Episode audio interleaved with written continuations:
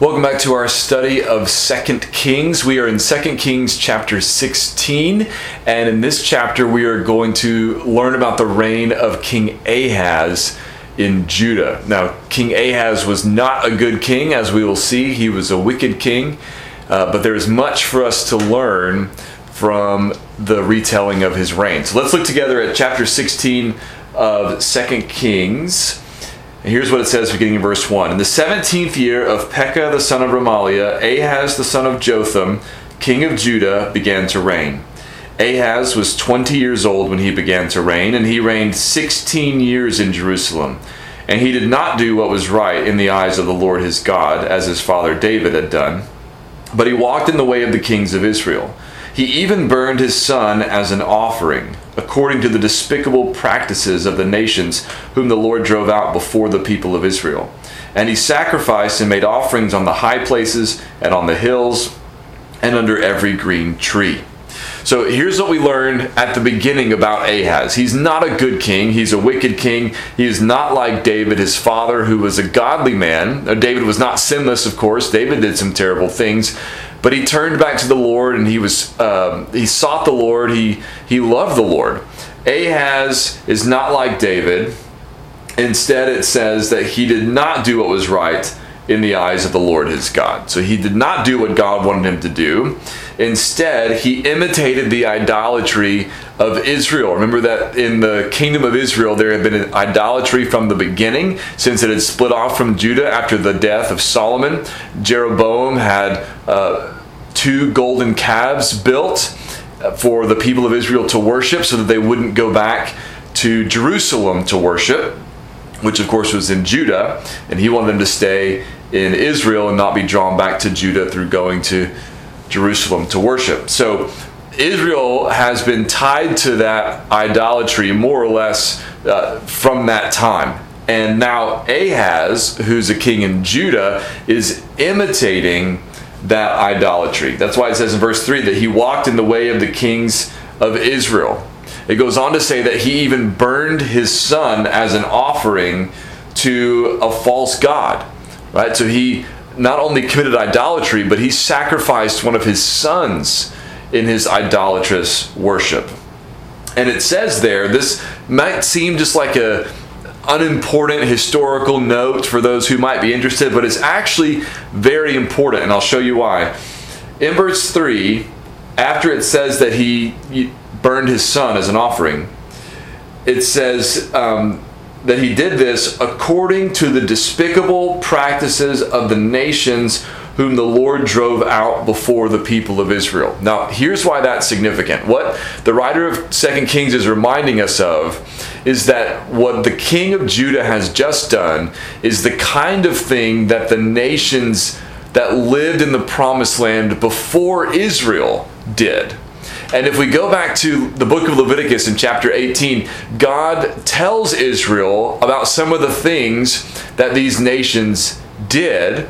And he says that the reason those nations are being removed from the land, which Israel is going to inhabit, right? Israel's promised land. The reason those nations are being removed is because of those sins. Right? So, for example, in Leviticus 18, it says, You shall not give any of your children to offer them to Molech, which is a false god, and so profane the name of your God. I am the Lord.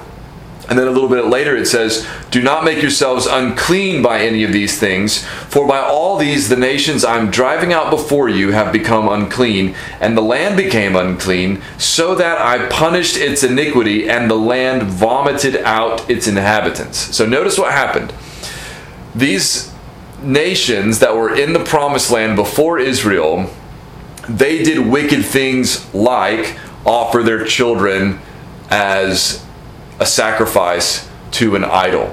And as a result, God punished the land they lived in and the land spit them out.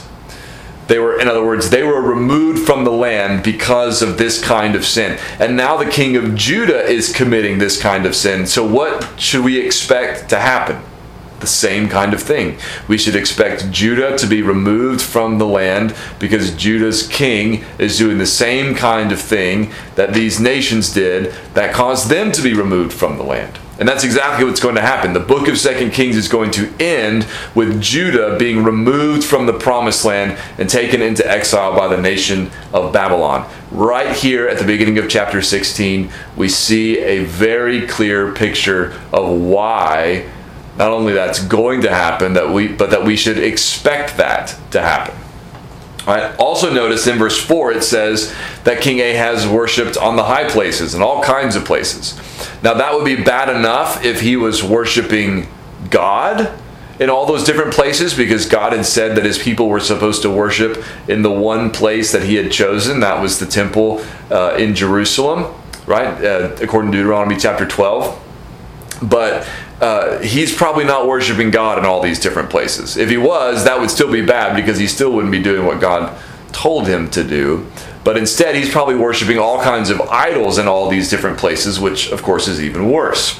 Next, it says, beginning in verse 5 Then Rezin, king of Syria, and Pekah the son of Remaliah, king of Israel, came up to wage war on Jerusalem, and they besieged Ahaz, but could not conquer him. At that time, Rezin the king of Syria recovered Elath from Syria and drove the men of Judah, or excuse me, for Syria, and drove the men of Judah from Elath, and the Edomites came to Elath, where they dwell to this day. So Ahaz sent messengers to Tiglath-Pileser, king of Assyria, saying, I am your servant and your son.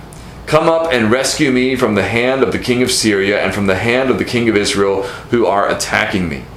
Ahaz also took the silver and gold that was found in the house of the Lord and in the treasures of the king's house, and sent a present to the king of Assyria. And the king of Assyria listened to him. The king of Assyria marched up against Damascus and took it, carrying its people captive to Kir, and he killed Rezin.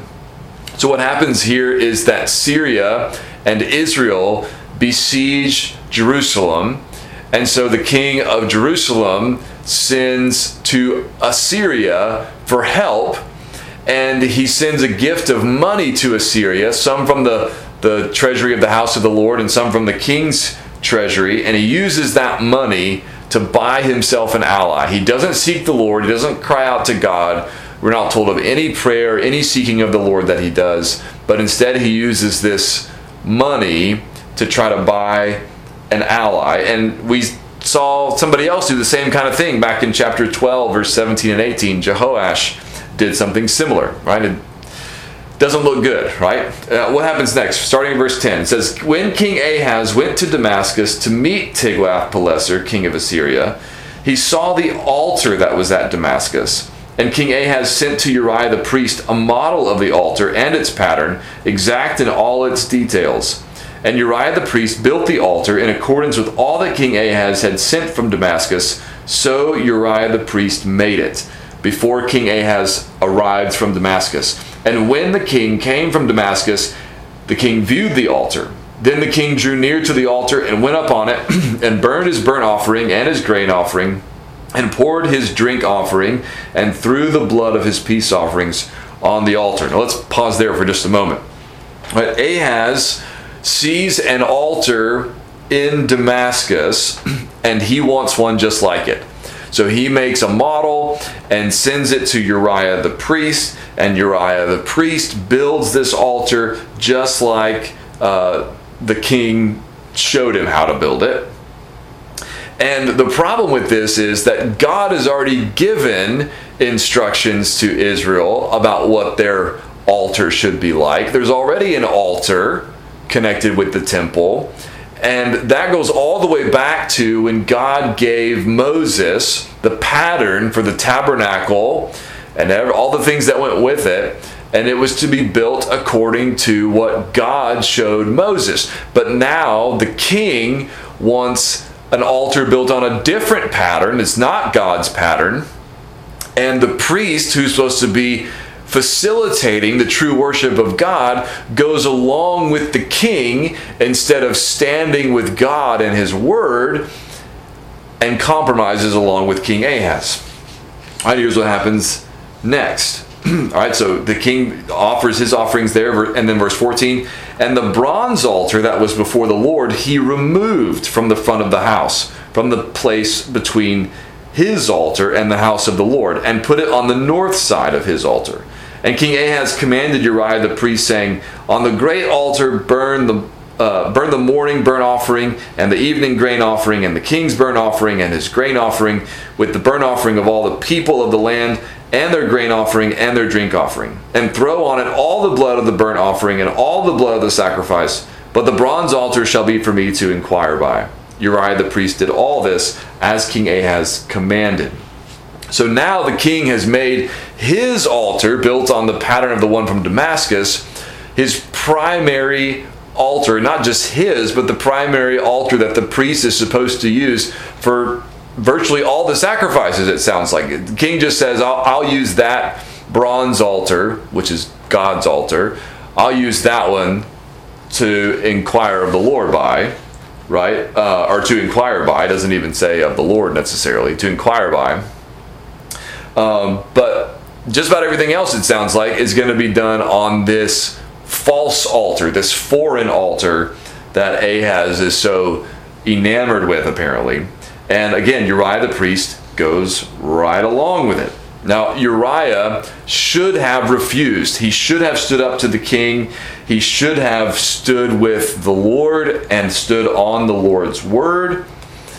Because even when someone who is in a position of authority tells us to go against what God has commanded. The Bible's very clear about what we're supposed to do. When the apostles were told not to speak or teach or preach in the name of Jesus, they did it anyway. Why? Because they said, you know, should we obey God or men? The answer is obvious, right? We should obey God. It's that's what we're supposed to do. When when God's commands and men's commands contradict, we're supposed to do what God says. Just like we see in the book of Daniel. If the king tells you to bow down and worship an idol, you don't do it. Right? Uriah should not have gone along with the king's plan, right? And we should not go along, even when people with authority, even when people in leadership tell us to do something contrary to what God says, we should obey God rather than men. All right, finishing up here, verse 17. And King Ahaz cut off the frames of the stands and removed the basin from them, and he took down the sea from off the bronze oxen that were under it and put it on a stone pedestal. And the covered way for the Sabbath that had been built inside the house and the outer entrance for the king, he caused to go around the house of the Lord because of the king of Assyria. Now, the rest of the acts of Ahaz that he did, are they not written in the book of the Chronicles of the kings of Judah? And Ahaz slept with his fathers and was buried with his fathers in the city of David, and Hezekiah his son reigned in his place. So in verse 17 and 18, we see more alterations made to the temple area. Uh, I'm not sure what's going on in verse 18. Um, that part I don't understand as well, but uh, verse 17 is pretty clear. There's another part of the the temple and the sacrificial system um, that the king modifies. God didn't tell him to do that, he just decided to do it. Uh, and again, one of the reasons why this is so significant, so important, and so wrong that the king is doing this is because all the way back in Exodus 25, at the beginning of the instructions for the tabernacle, which of course was later replaced by the temple that Solomon built, God said to Moses, Let them make me a sanctuary that I may dwell in their midst. Right? This is God's dwelling place. He says, Exactly as I show you concerning the pattern of the tabernacle and of all its furniture, so you shall make it. King Ahaz has essentially said, I don't care what God said. This is what I like. This is what I want. And when we decide we don't care what God says, what happens is it shows up in our actions. That's what happened with Ahaz. Ahaz evidently doesn't care what God says, or maybe doesn't know what God says. Probably he knows. If he knows, he doesn't care, right? And that shows up in his actions. It shows up in his idolatry. It shows up in his replacing God's altar with the altar he liked from Damascus. It shows up in him making alterations to the temple area. The same thing happens with us, right? If we decide we don't care what God says, that's going to show up in the way that we act. But the opposite is also true. When we do care what God says, that will also show up in our actions. When we trust God, when we want to honor God, when we uh, seek to glorify God, to please God, that's going to show up in the way that we live, the things that we do, the way that we act, the way that we worship. We want to be the kind of people that believe that God is good, that God is for us, and that God's word is trustworthy and beneficial, profitable, as Paul says in 2 Timothy 3. And if we believe that, then it should be reflected in the way that we live. It won't be perfectly, but it will show up. Let's aim and ask for God's help to be the kind of people who care what He says so that we do what He says, so that we bring glory and honor to Him, and so that we experience the goodness and blessing that God wants us to have Right? He, when he tells us what to do in his word, it's be, not because he's against us, it's because he loves us. Let's trust him. God bless.